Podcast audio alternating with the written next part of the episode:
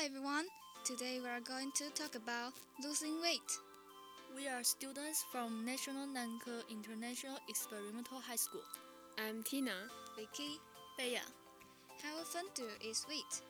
Do you have a habit of exercise in your life? do you know why you look so fat despite you exercise a lot? We want to ask you another question. Are you really fat? Maybe you just search for some information about losing weight, but this method may not really suitable for you.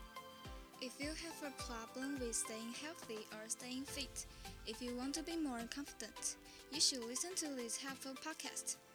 We will discuss how to lose weight and introduce the difference between being thin and being fit. So, why do you talk about this topic?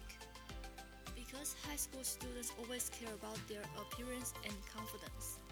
In our podcast, we will invite some professional people about nutritionists and sports coaches to tell us more information about the right ways.